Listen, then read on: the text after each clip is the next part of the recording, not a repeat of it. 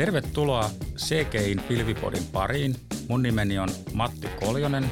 Mä työskentelen CGIn innovaatiokeskuksessa pilviteknologioiden parissa.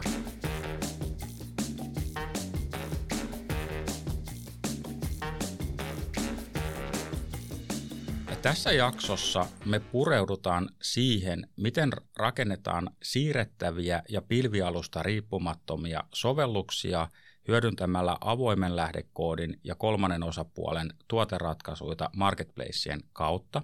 Ja mulla on täällä studiossa vieraana MongoDBn Senior Solutions Architect Jarmo Nieminen. Tervetuloa. Kiitoksia. Kerrotko vähän itsestäsi tähän alkuun? Joo, kiitos. Eli, eli äh, kuten mainitsit, mä oon äh, solution-arkkitehti äh, MongoDBllä ja tota, mun rooli MongoDBllä on auttaa asiakkaita saavuttamaan yritysten tavoitteet digitaalisella matkalla ja sitä kautta sanotaan parantaa asiakaskokemu- asiakaskokemusta luomalla uusia innovatiivisia palveluita uuden modernin teknologian avulla. Ja ennen kaikkea siirtymisessä omasta konesalista pilveen, mitä, mitä Matti tässä hetki sitten mainitsit, ja sitä kautta saavuttaa yrityksille kilpailukykyä tai markkinoilla. Ja omasta lyhyesti, mitä, mitä mä oon tehnyt, niin mä, mulla on 20 plus vuotta kokemusta alalta. Aika lentää ja tota, erilaisilla, erilaisilla teknologialla. Olen tehnyt arkkitehtuurityötä, integraatiota, olen käyttänyt tekoälyä, machine learning juttuja ja tietokantojen kanssa ollut tekemissä 20 plus vuotta, sovelluskehitystä ja sovelluskehitystä jopa merkkipohjainen, graafinen, web ja mobiili. Ja tota, myöskin sitten muiden kuin SQL-kantojen kanssa on ollut tekemisissä muutaman vuoden. Eli mä oon oikeastaan aina ollut niin kuin enemmän niin kuin teknisellä puolella. Että tässä on oikeastaan lyhyesti mun esittelyt, mitä, mitä mä oon tehnyt mun työuralla tähän mennessä. Joo, pitkä tausta tietokantojen parissa ja hieno homma, että saatiin Jarmo sut, sut mukaan tänne. Nyt kun meillä on vieras MongoDBltä, niin mä ajattelin hyödyntää tilaisuuden ja kertoa tähän aiheeseen liittyvän vitsin tähän alkuun. Eli tämä vitsi ei valitettavasti toimi suomen kielellä, joten mä joudun kertomaan tämän englanniksi, mutta tämä ei ole onneksi ole kovin pitkä. Three database admins walked into a NoSQL bar. A little while later, they walked out because they couldn't find the table. Tämä oli, tämä oli hyvä, Matti. Mitäs Matti, ootko mi, mitä sä oot mieltä, että ymmärsikö kaikki kuulijat tämä, sun juttu tässä? Tämä oli todella hyvä juttu. No, no joo, tämä, podcast on siitä, siitä tota, kiitollinen formaatti, että täällä ei tule semmoista kiusallista tilannetta, vaikka, vaikka kuulijat ei nauraiskaan vitsille, mutta en ole ihan varma, varma, kaikki ei välttämättä tätä vitsiä oivaltanut, mutta mitä jos me otettaisiin tavoitteeksi tässä, että tämän jakson päätteeksi jokainen ymmärtää tämän vitsin, eli, eli tota, niin tämä oli aika tämmöinen nö, nörttikamaa, voisi sanoa. Tämä, toi, toi kuulostaa hyvälle ja ehdottomasti voidaan palata tässä vielä tämän podcastin aikana. Joo, palataan asiaan ja nyt meillä on selkeä tavoite tälle meidän tota, niin jaksolle myöskin asetettu. Mä voin avata vähän, vähän taustoja tähän. Eli, eli viime viikollahan meillä oli vieraana täällä Ville Rinne Märskiltä, ja siinä me keskusteltiin tämmöisten pilvialusta riippumattomien järjestelmien toteutuksesta, ja yhtenä asiana vähän niin kuin sivulauseessa nousi esiin tämmöinen niin kuin avoimen lähdekoodin halaaminen, eli, eli kun toteutetaan pilveen tämmöisiä tyypillisesti mikropalveluarkkitehtuurilla tämmöisiä komponentteja. Siellä hyödynnetään erilaisia rakennuspalikoita, tietokantoja, sanomajonoja, välimuistipalveluita. Ja jos niitä hyödynnetään pilvinatiivisti, pilvialustan omia komponentteja käytetään, se on, on todella tehokasta se kehittäminen, mutta siinä myöskin syntyy vahva riippuvuus siihen pilvialustaan. Ja yksi tapa välttää näitä riippuvuuksia on sitten hyödyntää avoimen lähdekoodin rajapintoja ja ratkaisuja tai sitten ylipäätään kolmannen osapuolen ratkaisuja, joita on, on saatavilla sitten marketplaceen kautta.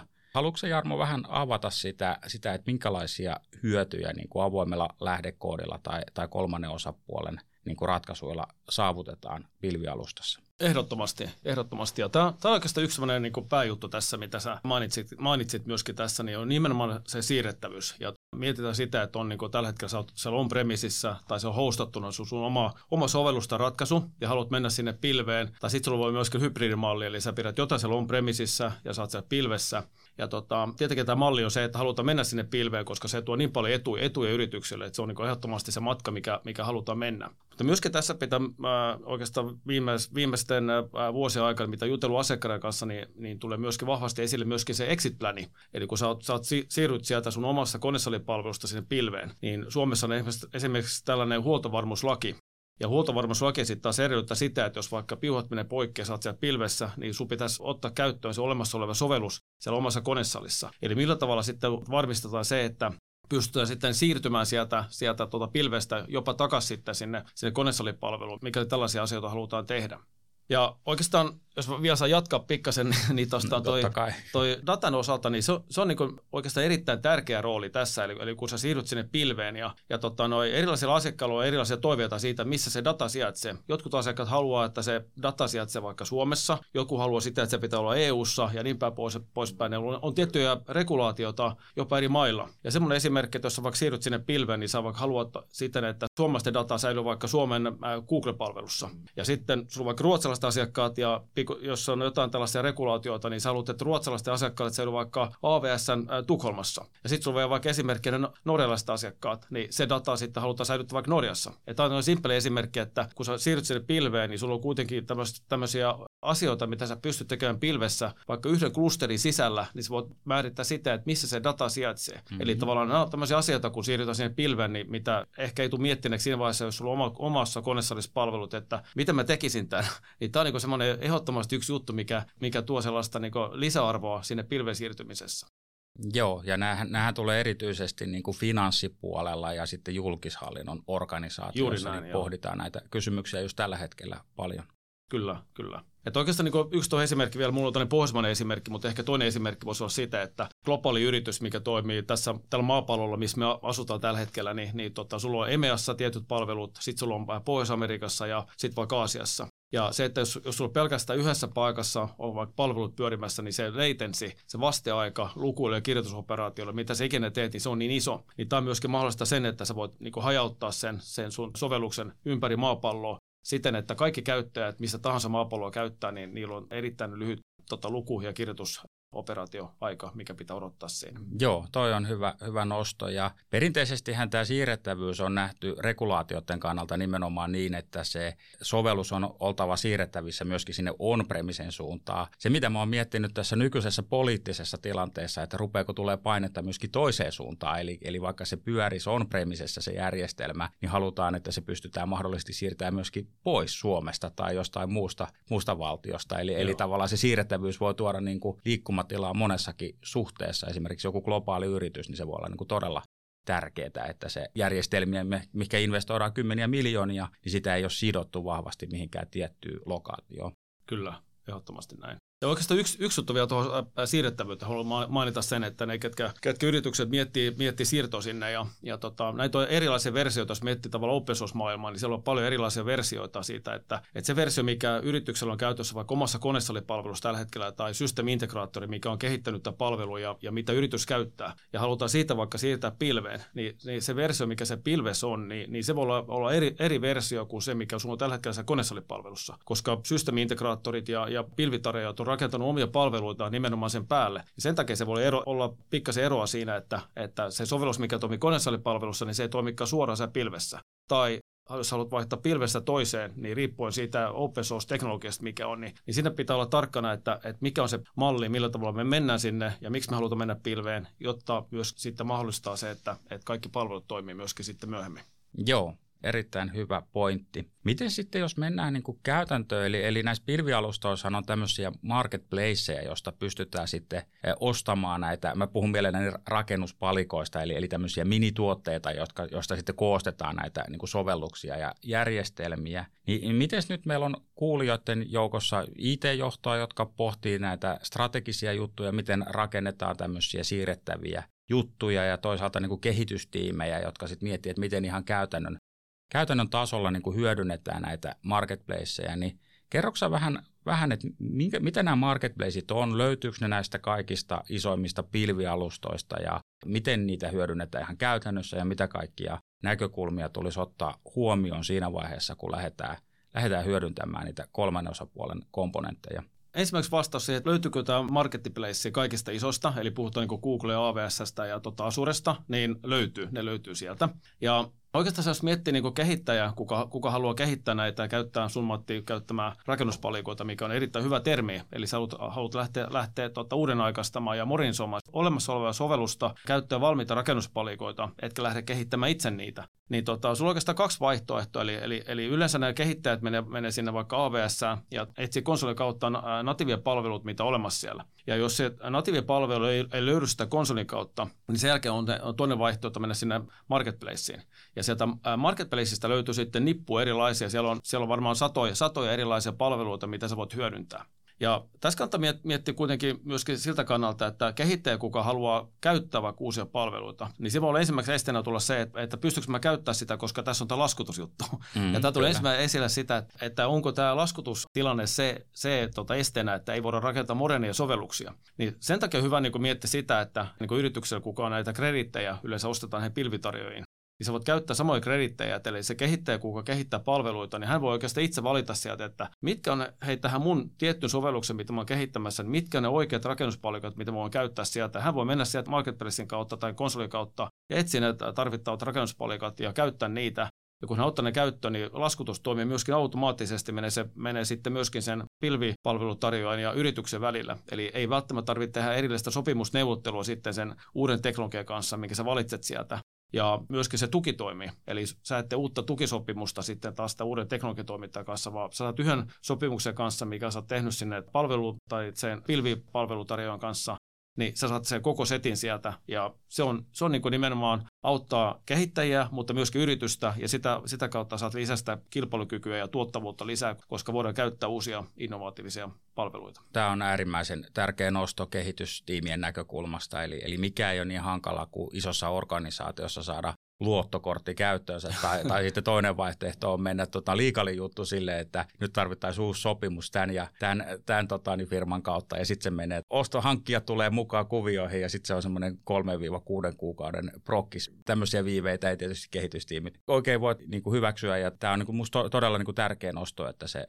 tapahtuu sen saman sopimuksen ja kauppapaikan kautta. Miten nyt sitten, sitten kun hyödynnetään, eli, eli kehittäjät pystyvät nyt hyvin joustavasti sitten ottamaan niitä uusia komponentteja käyttöön sieltä marketplacein kautta, niin liittyykö tähän sitten nyt esimerkiksi tietoturvaan liittyviä näkökulmia ja mitä kaikkia tulisi sitten ottaa huomioon, kun lähdetään hyödyntämään näitä kolmannen osapuolen tuotteita? Erittäin hyvä, hyvä kysymys tuo tietoturva ja No aina kun siirrytään sieltä omasta, omasta konsolista pois julkisen pilveen, niin aina tulee ensimmäisenä esille ja se on tärkeä juttu. Siksi tuota, se onkin aina esillä, että mitä se tietoturva, että mitäs nyt mun dataa. Ja, ja aikaisemmin mulla, mulla oli tämä esimerkki sitä, että sä voit myös käsitellä sitä dataa siten, että se on tallessa siellä sun omassa, omassa, tota, omassa maassa, omassa paikassa, missä haluat, että se data on tallessa. Ja tietoturvan mielessä niin näitä myöskin tulee sitten, niin pilvi tarjoaa niin tosi hyviä palveluita tähän ja ne on ollut käytössä jo vuosia ja ne on kehittänyt hyviä tällaisia niin sanottu, voi sanoa ehkä sanoa best practice-malleja siitä, että mikä on se paras tietoturva, koska ne on toiminut pitkään siellä ja se on tosi kehittynyt se tietoturva. Ja tässä on erilaisia asioita, jos miettii sitä, että, että tota, sun on omasta yrityksestä, miten me saadaan yhteys sinne pilveen ja miten se pilvi pääsee yhtey- yhteyteen sitten taas meidän oma, omiin tota, yrityksiin, jotta se kommunikointi olisi helppo siellä ja varmistetaan se tietoturvallinen taso siinä, että pystyy kommunikoimaan, niin siellä on erilaisia tapoja. Siellä on tänne, esimerkiksi tänne VPC Peering, mikä on sitä, että että oman yrityksen ja pilvitarjoajan välillä on tehty tavallaan tänne VPN-putki, mikä tarjoaa siten, että se on tietoturvallinen yhteys yrityksen ja, ja, ja pilven välillä. Ja toinen, mikä ehkä niin kuin tällä hetkellä niin kuin ehkä pikkasen yleisempi, on tällainen privaatti endpointti. Ja tämä privaatti endpointti oikeastaan niin kuin poikkeaa tästä VPC Peeringistä siinä mielessä, että privaatti endpointti, niin aina se liikenne lähtee sun sieltä omasta yrityksestä pilven päin. Eli pilvi itsessään ei voi tavallaan niin kuin alkaa kysellä yhtäkkiä sun omasta organisaatiosta, että hei, hei löytyykö sulta tällaista asioita. Eli se on tavallaan yhtä, yhtä turvallinen putki, mutta mahdollistaa sen, että se liikenne lähtee aina sieltä sun omasta tota, yrityksestä sinne pilveen suuntaan. Ja tässä on oikeastaan myöskin se, että kun mennään sinne pilveen, niin on puhuttu näistä rakennuspalikoista ja tähän liittyviä asioista, niin, niin myöskin sitten nämä pilvipalvelutarjoajat ja, ja tota, teknologiatoimittajat pystyvät tarjoamaan erilaisia palveluita tämän päällä. Ja yksi on esimerkiksi tämä niin avainten käyttö salauksessa. Eli sulla on tietty data olemassa siellä ja oletuksena, kun data on siellä pilvessä, niin oletuksena niin data myöskin, aina kun se tallennetaan levylle, niin myöskin se salataan siellä. Aina kun käytetään verkkoa, niin aina myöskin se salataan siinä. Ja tässä on mahdollista niin käyttää sun, sun omia avaimia, eli bring your own keys, oikeastaan termi. Sä voit käyttää omaa avainta, tai sitten sä voit käyttää se pilvitarjoajan key management systeemiä, mitä kaikki nämä isommat palvelut tarjoaa. Eli sä voit sieltä ottaa avaimen ja käyttää sitä avainta, miten ne tarjoaa siinä. Ja esimerkiksi toi MongoDBllä, mikä on, niin jos haluat käyttää tota, näitä avaimia siellä, niin sä voit jopa salata sen klientista lähtien, jos sulla vaikka sanotaan sosiaaliturvatunnus tai vaikka sähköposti. Sulla on sellaista sensitiivistä dataa, mikä sä haluat lähteä salamaan sieltä jo sieltä sun klientista lähtien. Niin sä voit salata se jo sieltä lähtien ja mennä koko matka sinne palvelimeen asti ja tulla takaisin sieltä. Ja tota, no, se, se on säily salattuna kaikki ne datat, mikä sulla on siinä, ei pelkästään serveriltä, vaan myöskin se klientilta lähtien. Ja hyvä juttu tässä on se, kun me käytetään avainta tässä ja on, tulee niin GDPR. Ja GDPR yksi juttu on se, että, että sä voit myöskin niin tulla unohdetuksi. Eli mä voin ilmoittaa että jollekin yritykselle, että hei mä en, en halua olla teidän listolla, että voitteko poistaa kaikki tiedot, mitä musta on tallennettu teille. Ja Ongelmaksi tässä voi tulla se, että, että sitä data joka paikassa, eli se, sitä on operatiivisella kannalla, siellä on äh, varmuuskopioita, siellä on tuota, logifaileja, siellä voi analytiikka, siellä on paljon erilaisia paikkoja, missä se kyseinen data sijaitsee. Mutta tänä vuonna, mitä mä hetki sitten kerroin tämän tota, no, sensitiivisen datan salauksella, niin se riittää, kun sä poistat sen avaimen, niin sen jälkeen niin GDPR on tavallaan niin kuin, äh, tuettu, eli tavallaan niin kuin kaikki se data, mikä on kyseinen käyttäjä luonut, kukaan ei pääse käsiksi siihen, koska se kyseisen käyttäjän avain on äh, poistettu sieltä järjestelmästä. Hyvä pointti. Eli tämä on niin kuin, tavallaan myöskin, että ei pelkästään niin kuin, tulee oikeastaan kaksi kärpästä yhdellä iskulla. Sä pystyt salamaan sen kaiken, mutta myöskin sitä kautta niin tarjota sitä GDPR-tukea kanssa Joo, siellä. toi on hyvä pointti, että pelkän avaimen hävittämällä pystytään ikään kuin tuhoamaan se data. Joo, eli kukaan ei pääse käsiksi sinne. Joo, joo.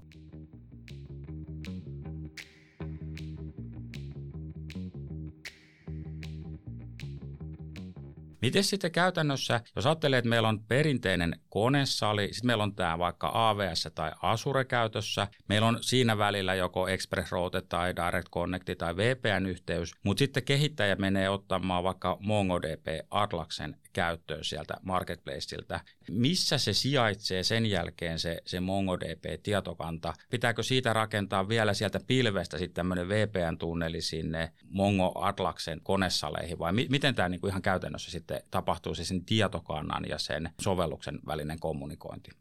Tämä on erittäin hyvä kysymys ja oikeastaan lyhyesti mikä on tämä Atlas? Eli Atlas on tavallaan niin MongoDB tällainen software SaaS-palvelu, mikä, mikä toimii julkisessa verkossa. Eli sä voit oikeastaan mennä sinne ja muutamalla hiiren klikkauksella saat, saat laitettua sellaisen tietokantaklusterin pystyyn, mikä kestää sitten 70 minuuttia ja sulla on selkeä se natiivi tietokantaklusteri käynnissä. Ja tämä nimenomaan toimii eri, eri tota pilvien kesken, eli, eli sä voit miettiä vaikka sitä, että, että tämä mun aikaisempi esimerkki, mikä voi olla, niin jos mulla on yksi tietokantaklusteri ja mikä koostuu kolmesta tällaisesta tota, noin, noodista, yksi primary ja kaksi secondary, eli mä saan korkea käytettävyyttä. Niin tämä on niin yksi juttu, mä saan korkea käytettävyyttä siinä mielessä, että mä voin laittaa vaikka se Google Suomen, Suomen, toimi, Suomen tota, Haminaan primary noodin, ja mikäli tämä primary noodi menee nurin, mun secondary noodi vaikka AVS Tukholmassa voi ottaa sen jälkeen se kuorman, mikäli, mikäli tota, Suomessa tapahtuu jotain. Mikäli AVS Ruotsikin menee nurin, niin voi olla vaikka Asure tota, Oslossa, milloin sitten se toinen secondary noodi, mikä ottaa se kuorman sieltä. Mutta sen jälkeen, kun tämä tietokantaklusteri on tehty sinne takaisin takaisin tähän oikeastaan sun kysymykseen, mitä, mitä sä kysyt tässä, niin ei tarvitse tehdä mitään. Eli, eli tavallaan niin kuin, se on oikeastaan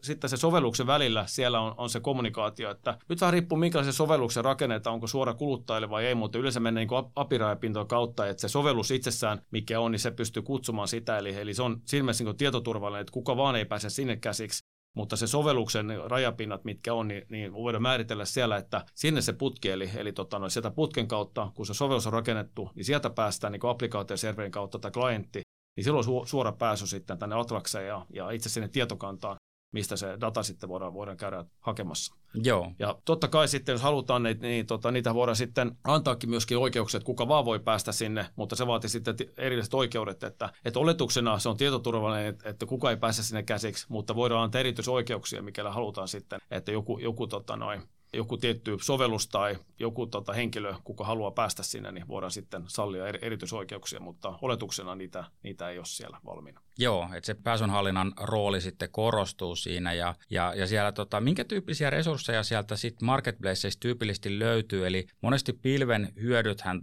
saadaan täysmääräisesti silloin käyttöön, kun hyödynnetään just tämmöisiä ylläpidettyjä palveluita, mutta tota, niin sieltä varmasti saa sitten ihan niin kuin virtuaalikone, imageja myöskin ja tämmöisiä, että, että sä joudut sit itse ylläpitämään näitä ratkaisuja, vai, on, vai onko nämä aina tämmöisiä niin kuin palvelutyyppisiä? Se on sekä että, sä oot ihan oikeassa, että sä, sä voit suoraan vaikka muutamalla hiiren klikkauksella, sä voit käydä hakemassa että minkä tahansa, periaatteessa minkä tahansa käyttöjärjestelmä ja klikkaat siitä ja otat sen käyttöön ja silloin, silloin, silloin sulla on oma, oma virtuaalikoneen instanssi, mikä, mikä sitten pyörii siellä.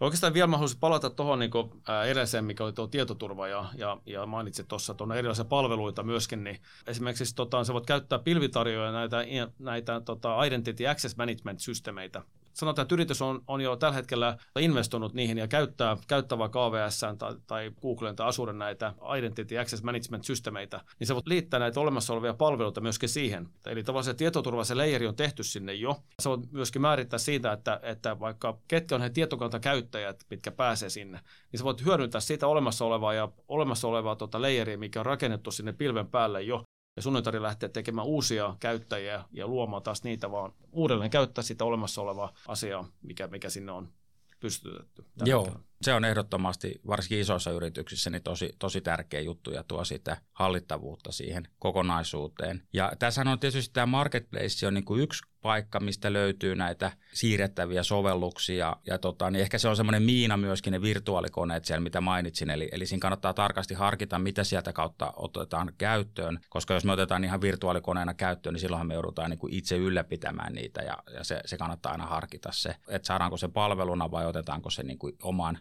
omaan niin kuin ylläpitoon, mikä tietysti lisää sitä niin kuin sovelluksen elinkaaren aikana niitä kustannuksia. Ja sitten jonkun verranhan tapahtuu myöskin tämmöistä, että pilvialustat ikään kuin tuotteista avoimen lähdekoodin ratkaisuita osaksi ihan sitä pilvialustaa, eli sieltä saa ikään kuin natiivipalveluinakin sitten ihan, ihan tota, niin avoimen lähdekoodin rajapintojen mukaisesti toimivia. Ja tuossa oikeastaan niin vielä oikeastaan yksi, yksi kommentti vielä, vielä tähän samaan hengenvetoon voi sanoa, että siirtyy sinne pilveen, niin siinä on oikeastaan kolme juttua, tällainen, niin että, että mitä sä etu on ehkä niin kuin nimenomaan se sovelluskehitys, arkkitehtuuri ja sitten se diplomentti. Jos miettii sovelluskehitystä, niin, niin sä haluat ehkä siirtyä sieltä, jos on vähän niin kuin vanhempaa legasia, niin sä oot ehkä siirryt sieltä vesiputosmallista siihen agileen tällaiseen ketterän malliin, ja sitten kun sä siirryt sinne pilveen, niin sulle tulee kaikki nämä DevOps-mahdollisuudet, mitä sä voit hyödyntää ja automatisoida kaikki asioita siellä. Eli se on tavallaan sovelluskehityksen kannalta. Ja arkkitehtuurin kannalta, jos miettii sitä, niin sulla on ehkä tällainen, voi olla tällainen monoliittinen, koska historia on ollut sitä, ja sulla on iso monoliittinen sovellus, ja sä haluat ehkä sitä ehkä siirtää sinne mikropalveluihin, ja sä pystyt tekemään sen. Ja sitten kun sä menet vielä sinne pilveen, niin sitten puhutaan ehkä enemmän tällaisesta serverless, mikä on nykyään tullut paljon esille, tai palvelimeton yhteys, että sulla ei ole dedikoitu instanssi, vaan se on tällainen serverless, mikä tarkoittaa sitä, eli, eli sä maksat se data mukaan, kuinka paljon sä käytät sitä, se skaalautuu automaattisesti ja tarjoaa sulle sen palvelun, mikä on, ja, ja käytön mukaan sitten tulee kustannus, tai sitten käytät jopa kolmen osapuolen palveluita, mutta se on tavallaan tällaista serverless-palvelua. Ja sitten oikeastaan kolmas juttu vielä tämä deployment ja käyttöönotto, eli, eli sä haluat, niin kuin, ja tästä oikeastaan juteltiin tuossa alussa, eli on-premisesta menet sinne pilvenä ja käytät sitä pilven infraa. Ja sitten se seuraava steppi, kun sä oot siellä pilvessä, niin sä käytät sitten niin pilven nativia näitä rakennuspalikoita, mikä on siinä Eli se on niin yksi tavalla steppi kanssa, että kun sä siirryt on-premisesta pilven, niin miten se muuttuu se, se tavallaan niin myöskin se diplomenttimalli siinä vaiheessa. Helposti pilveskin ajatellaan, että rakennetaan kauheasti pitkästä tavarasta, mutta itse asiassa siellä hyödynnetään valmiita tuotteita todella paljon. Ne ei ole vain tämmöisiä perinteisiä isoja tuotteita, vaan ne on tämmöisiä rakennuspalikkatyyppisiä kyllä, pikku, kyllä. pikkutuotteita. Ja, ja tota, niin mainitsit tuon skaalautuvuuden tuossa. Se on itse asiassa aika hyvä aasinsilta niin kuin tähän seuraavaan aiheeseen. Eli jos mennään vähän vielä tähän niin tietokantapuoleen syvemmälle, niin SQL-tietokannathan on kehitetty joskus 70-luvulla ja jos miettii sitä 70-luvun ympäristöä ja tarpeita, mihin ne on kehitetty, niin siellä on ollut kannalla ehkä kaksi pääkäyttäjää, ketkä on osannut tehdä hakuja sinne tietokantaan aina kun on tarvinnut ja tallennustila on ollut äärimmäisen kallista – ja, ja se on normalisoitua dataa, mikä on optimoitu siihen, että se tarvittava tallennustila on, on minimoitu. Siitä kun tullaan tähän päivään, niin tyypillisesti tallennustila ei, ei maksa juuri mitään, mutta sitten näillä palveluilla on kymmeniä tuhansia, satoja tuhansia, jopa miljoonia käyttäjiä ja se skaalautuvuus on se avainasia siinä. Ja oikeastaan sitä taustaa vasten niin on aika yllättävääkin, että kuinka vahvasti se SQL on niin kuin säilyttänyt asemansa ja ehdottomasti SQL-tietokannoilla onkin tietyt vahvuudet, mutta sitten sit, kun me rakennetaan skaalautuvia pilviarkkitehtuureita ja pilvipohjaisia ratkaisuja, niin nämä NoSQL-kannat on, on kyllä niin kuin valannut alaa ja tota, niin mekin sekeillä niitä, niitä hyödynnetään aika voimakkaasti meidän pilvipuolen tekemisessä. Niin haluatko Jarmo vähän avata siitä, että miten tämmöinen NoSQL-malli tai tota, niin, niin kuin trendi voisi sanoa, niin muuttaa tämmöistä perinteistä database-markkinaa? Tämä oli hyvä kommentti, mitä sä kerrot tuosta historiasta ja nimenomaan se, että 40 vuotta sitten on kehitetty näitä relaatiokantoja, niin se oli oikeastaan niin ennen sitä aikaa, kun ei ollut pilveä, ei ollut mobiiliaplikaatiota, ei ollut internettiä jopa, ne on kehitetty jo aikoja sitten. Ja sitä, kun alkaa miettiä, että mi- miten tämä sitten tukee tätä nyky- nykypäivän modernia teknologian kehitystä, se on niin kuin, tuo niin kuin yksi haasteeksi sinne, että miten me halutaan käyttää sitä dataa. Ja mä itse kanssa niin 20 plus vuotta käyttänyt näitä SQL-kantoja, ja se on tosi hienoja asioita, mitä siinä on kehitetty sinne päälle. Et yksi on niin kuin, tavallaan oikeastaan kolme juttua, mitä, mitä voisi highlightaa tässä. Et yksi on nimenomaan se kyselykieli, ja sitten tavallaan tällaisten niin secondary indeksien käyttö. Eli sulla on tosi vahva se kyselykieli, ja sä pystyt hakemaan sieltä dataa todella tehokkaasti. Toinen juttu, mikä on äh, tota SQL ja Relate-puolessa on hyvä, on tämä transaktioiden käyttö. Eli se on niin tosi, tosi niin luotettavaa ja sä pystyt niin käyttämään transaktioita siellä. Ja kolmas juttu on se, että tietoturva ja hallinta. Se on tosi vahva se tietoturva ja hallintapuoli. Nämä oikeastaan nämä kolme juttua, mitä mä tässä mainitsin, niin nämä samat, mitkä löytyy myöskin tästä MongoDB-dokumenttimallista. Eli nämä samat asiat on tuotu sinne. Mutta sen päälle sitten niin myöskin tuotu kolme sellaista lisäjuttu, mikä myöskin highlighttaa tässä, että nimenomaan se, että on tämä pilvisiirtyminen on-premise hybridimalli, eli sä voit ajaa niin MongoDBtä oikeastaan missä tahansa, eli se voi olla se pilvessä, on-premisessä, vai sitten mainframe-ympäristössä. Eli se on, se on niin yksi, yksi iso juttu tässä. Ja toinen juttu oikeastaan, mitä sä Matti kanssa mainitsit tässä, on nimenomaan tämä skaalautuminen. Jos miettii ne aikaisempia relaatiokantoja, niin se skaalautuminen on oikeastaan niin ongelma siinä, siinä mielessä, koska se data on siellä kannassa sellaisessa muodossa, että sitä, sitä vaan pystyy skaalautumaan. Ja näissä dokumenttimallissa niin on nimenomaan se, että sä voit skaalautua sekä vertikaalisesti, eli toki sä voit lisää muistia sinne, lisää CPUta sinne, tai myöskin malli, mikä on sitten niin norma- normaalissa SQL-kannossa mahdollista. Eli hankita isompaa pönttöä sinne, ja, ja se on aina kallista. Sitten tulee helposti se, että sä hankit ehkä liian ison tai liian pienen, ja kuinka paljon sä tarvit siellä. Mutta sitten tässä dokumenttimallissa on myöskin toinen vaihtoehto, mikä on niin kuin hankalampi toteuttaa, on tuo horisontaalinen skaalautuminen. Eli tarkoittaa sitä, että mennään pois tavallaan siitä yhdeltä serveriltä ja hankitaan pienempiä servereitä ja pienempiä noodeja, ja sä voit tällaista sharding-teknologiaa käyttää. Eli, eli sulla on monta pientä konetta, monta pientä noodia, mitä kautta sä voit sitten skaalautua vaakatasossa horisontaalisesti eteenpäin, ja sitä kautta sitten niin saada, saada lisää kuormaa siinä. Ja, ja tämä on oikeastaan niin se, mitä mä mainitsin tuossa alussa, nimenomaan se data-lokaliteetti, eli, eli data voi sieltä missä vaan, eli sä voit tästä sharding-teknologiassa jakaa sen datan, että onko se vaikka Suomessa tai Ruotsissa tai Amerikassa tai missä se onkaan. Eli sitä kautta jo jakaa jo ja, ja saada vähemmän latenssiä myöskin niihin kyselyihin.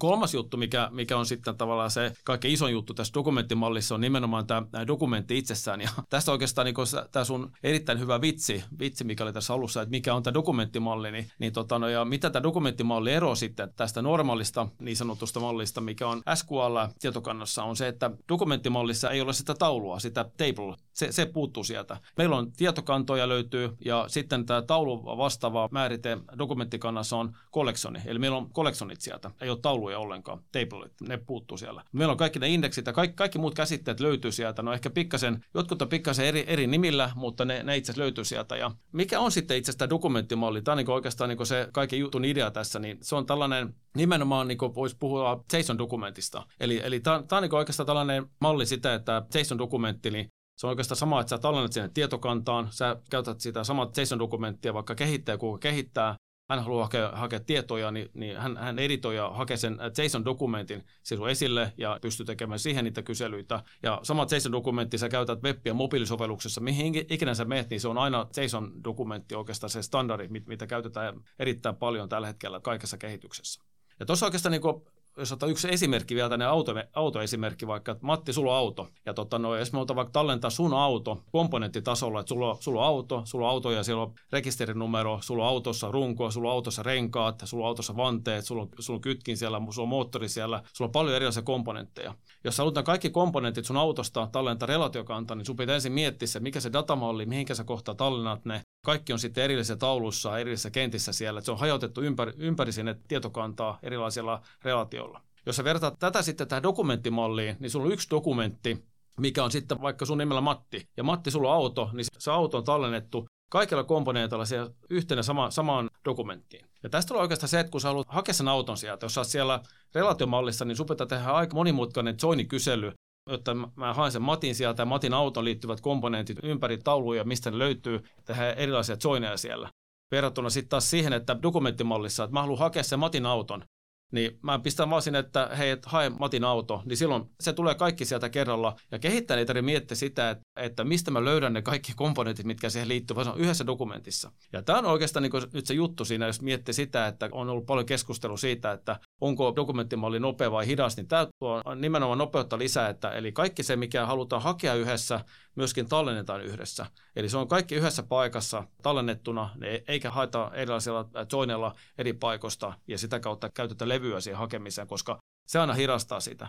Eli se on muistissa, sä voit hakea sen yhden dokumentin ja silloin sun on käytössä se. Joo, ja se on sitten muutama millisekunti, kun sulle tulee se koko auto. Ja sitten jos sä joudut jokaisen moottorin, pultin ja mutterinkin hakemaan erikseen sieltä kannasta, ja ne kaikki vie sen muutaman millisekunnin, niin, kyllä, niin se on kyllä. aika, paitsi työlästä, niin ne vasteajat kasvaa siinä tosi nopeasti. Ja tähän oikeastaan voisi vielä lisätä tuohon, koska tämä on niin tärkeä ymmärtää myöskin tuo dokumenttimalli, niin nimenomaan se, että että jokainen oikeastaan se dokumentti on erilainen. Eli jos miettii relaatiokantaa, sanotaan näin, että sulla on vaikka miljoonaa tai kymmenen miljoonaa riviä tai tietoa, ja sä haluat lisätä sen yhden kolumnin, yhden kentän, niin periaatteessa lisät sinne oikeastaan miljoonaa tai kymmenen miljoonaa uutta kenttää joko nolla-arvolla tai jollain, koska se vaan pitää olla siellä. Sä et voi, voi niin jättämättä tyhjäksi sitä, siellä pitää olla joku arvo. Mutta dokumenttimallissa niin se voi olla, että on tietty erilaisia autoja, jos palataan takaisin tähän sama esimerkki, niin on autoja, josta autosta puuttuu joku tietty osa, niin, niin silloin sitä ei, ei, ei mainita siinä. Eli jokainen dokumentti voi myöskin olla siinä mielessä erilainen, että sun ei tarvitse aina, aina käyttää sitä siinä. Tämä on oikeastaan niin nimenomaan se malli, jos miettii, että mitä kehittäjät kehittää, niin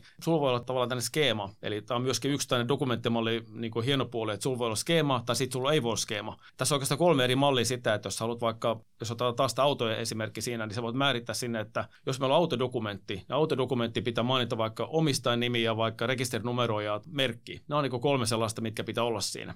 Ja sä voit ottaa skeemaa, että, että mitä muuta ei saa olla kuin pelkästään nämä kolme. Ja sitten se on siinä. Tai sitten voit mainita sinne, että hei, että, että tota, mun skeema on siten, että nämä kolme asiaa, rekisterinumero ja ja, omistaja ja merkki voi olla siinä, mutta sen lisäksi antaa vapaus, että sä voit laittaa mitä vaan sinne sen jälkeen.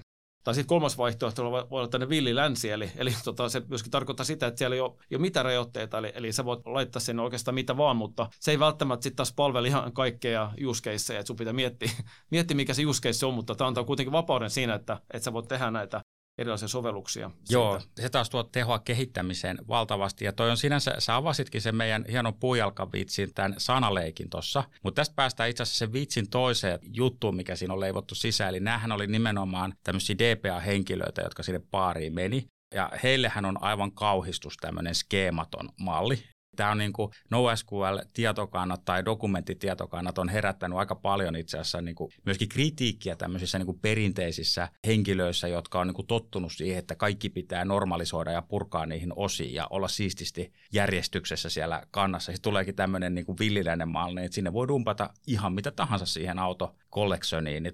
Eh, onko sinulla tähän jotain kokemuksia tai, tai näkemyksiä, että tota, niin miten tämmöisen niin kuin perinteisen DPAn tulee ehkä niin kuin, joutuu vähän miettimään tai mu- muuttamaan tai mukauttamaan niin kuin näkemyksiä, kun lähdetään tekemään tämmöisiä skaalautuvia ratkaisuja. Tämä on yksi oikeastaan se avainkysymys oikeastaan se, että niin yritykset haluaa tehdä uusia innovatiivisia palveluita, haluaa kehittää uusia digitaalisia palveluita tonne. Ja sitten jopa, niin kuin, mitä mä kysellyt meidän olemassa olevilta asiakkailta, että hei, minkä takia te käytätte MongoDBtä? Niin yksi on tullut se, että jopa tällaisen yhden yksittäisen kentän lisääminen siihen olemassa olevaan relaatioon voi olla tosi monimutkainen prosessi, ja niitä ei vaan pysty tekemään niin monta kertaa vuodessa. Eli, eli pahimmassa tapauksessa sä pystyt lisäämään sen sinne, sun pitää kanta alas ja kääntää sitten kaikki nämä ohjelmat, ja jos sulla on erillinen ORM-leijeri vielä, missä sä mäppäät sen. Sun pitää päivittää myöskin se data sinne. Ja se on erittäin niin kuin monimutkainen prosessi, kun sä teet sinne skeemaan niitä muutoksia. Ja se on aina sitä niin kuin se DP-adminin kanssa kehittäjä, niin he joutuu aina juttelemaan siinä keskenä, että millä tavalla me tehdään tämä ja voidaanko me lisätä nyt tällainen kenttä sinne.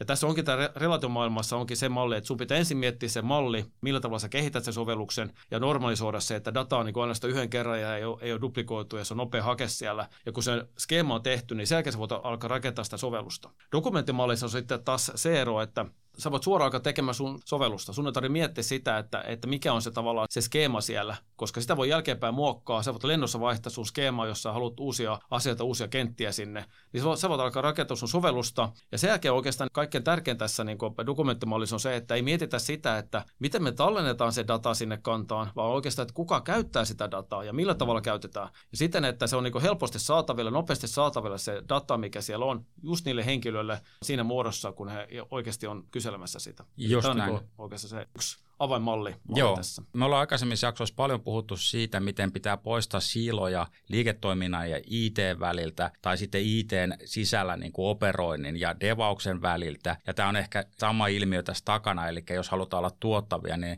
niin meidän pitää myöskin poistaa siilot niin kuin tämmöisten DPA-henkilöiden ja kehitystiimien väliltä. Eli tehdä ratkaisuja, jossa se yksi tiimi pystyy hanskaamaan sen koko jutun niin kuin sisältäen ne, ne tietovarastot ja, ja sitten ne itse niin kuin mikropalvelut ja, ja sovellukset. Ja silloin se tekeminen on tehokasta ja mun mielestä niin kuin dokumenttikannat edustaa tätä niin kuin parhaimmillaan. Ehdottomasti. Hyvin tiivistetty kyllä. Me käytiin tässä läpi vähän yleisesti tämmöisiä avoimen lähdekoodin ja, ja kolmannen osapuolen ratkaisuiden hyödyntämistä pilvessä, minkälaisia hyötyjä siitä saadaan muun muassa niin kuin regulaatioihin. Me katsottiin, miten nämä marketplaceit toimii ihan käytännön tasolla, miten niitä tulee hyödyntää.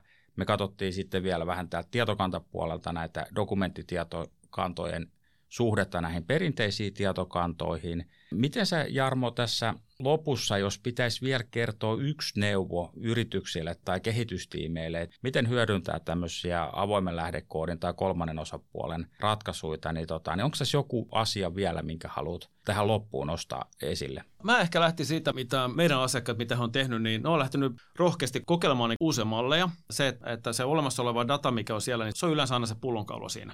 Ja se on myöskin se, että, että sä, sä et voi tavallaan niin kuin mennä kauppaan ja mä haluan ostaa lisää kilpailukykyä. Sä et vaan voi ostaa sitä kaupasta. Sun pitää jollain tavalla saavuttaa se ja tota, sä voit saavuttaa sen uuden teknologian avulla.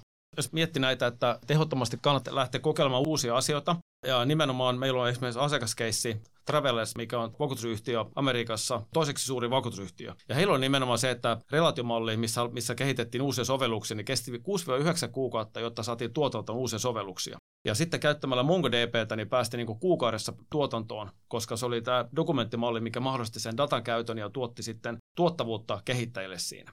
Ja toinen oikeastaan esimerkki kanssa on Amadeus, tai ehkä enemmän kuulijoille tuttu, niin Amadeus on käyttänyt MongoDBtä myöskin tehnyt tämmöisiä hakukoneen siinä ja kajakki itse asiassa ottaa web Jos menee kajakki web sä haluat etsiä matkaa. Nykyään ne matkustajat, mitkä matkustaa, niin, niin suurin osa, jopa 70 prosenttia edes tiedä, minne he on menossa, ja eikä hän olisi päivämäärää, että milloin haluaisi matkustaa. Jos on tämmöinen hakukriteeri, kun sä haluat tehdä, että sulla on paljon tämmöisiä asioita, että ei vielä tiedetä, että mitä tapahtuu, niin se on erittäin vaikea lähteä tekemään sitä. Niin kajakki web sä voit hakea tämmöisen multidimensionaalin kyselyn ja tehdä sinne dokumenttikantaa, ja se näyttää hei kaikki vaihtoehdot, että vaikka sä et tiedä, minne sä oot menossa, se näyttää silti vaihtoehtoja, näyttää erilaisia päivämäärävaihtoehtoja ja kuinka paljon maksaa. Niin nämä on semmoisia asioita, mitä jolla sä lähdet kokeilemaan ja haluaa lähteä uudistamaan ja modernisoimaan sitä olemassa olevaa sovellusta ja tuomaan sitä kautta kilpailukykyä, niin se jää käyttämättä. Eli, eli rohkeasti kokeilemaan vaan ja oikeastaan muutaman viikon, kuukauden sisällä ehdottomasti näkee niitä tuloksia, mitä tämä dokumenttimalli pystyy tuomaan yrityksille. Kyllä meillä on samanlainen kokemus ollut Sekeilläkin ja varsinkin jos koodataan JavaScriptillä, missä JSON-olioita muutenkin käsitellään ja ne voi helposti vaan tota, yhdellä komennolla laittaa sinne kantaa ja hakea takaisin, niin se on todella tehokasta verrattuna tämmöiseen vaikka Hibernatein kanssa puljaamiseen ja niiden kantaskeemojen hallitsemiseen. Hei, kiitos Jarmo. Mä luulen, että tässä oli todella hyviä vinkkejä meidän tota, niin kuulijoille, miten lähteä sitten miettimään näitä siirrettäviä strategioita tai toisaalta hyödyntämään MongoDBtä tai muita dokumenttitietokantoja ihan käytännössä. Hieno homma, että pääsit mukaan tänne. Kiitos Matti, kiva kun sain olla mukana täällä. Kiitos Jarmo ja kiitos kuulijoille myöskin.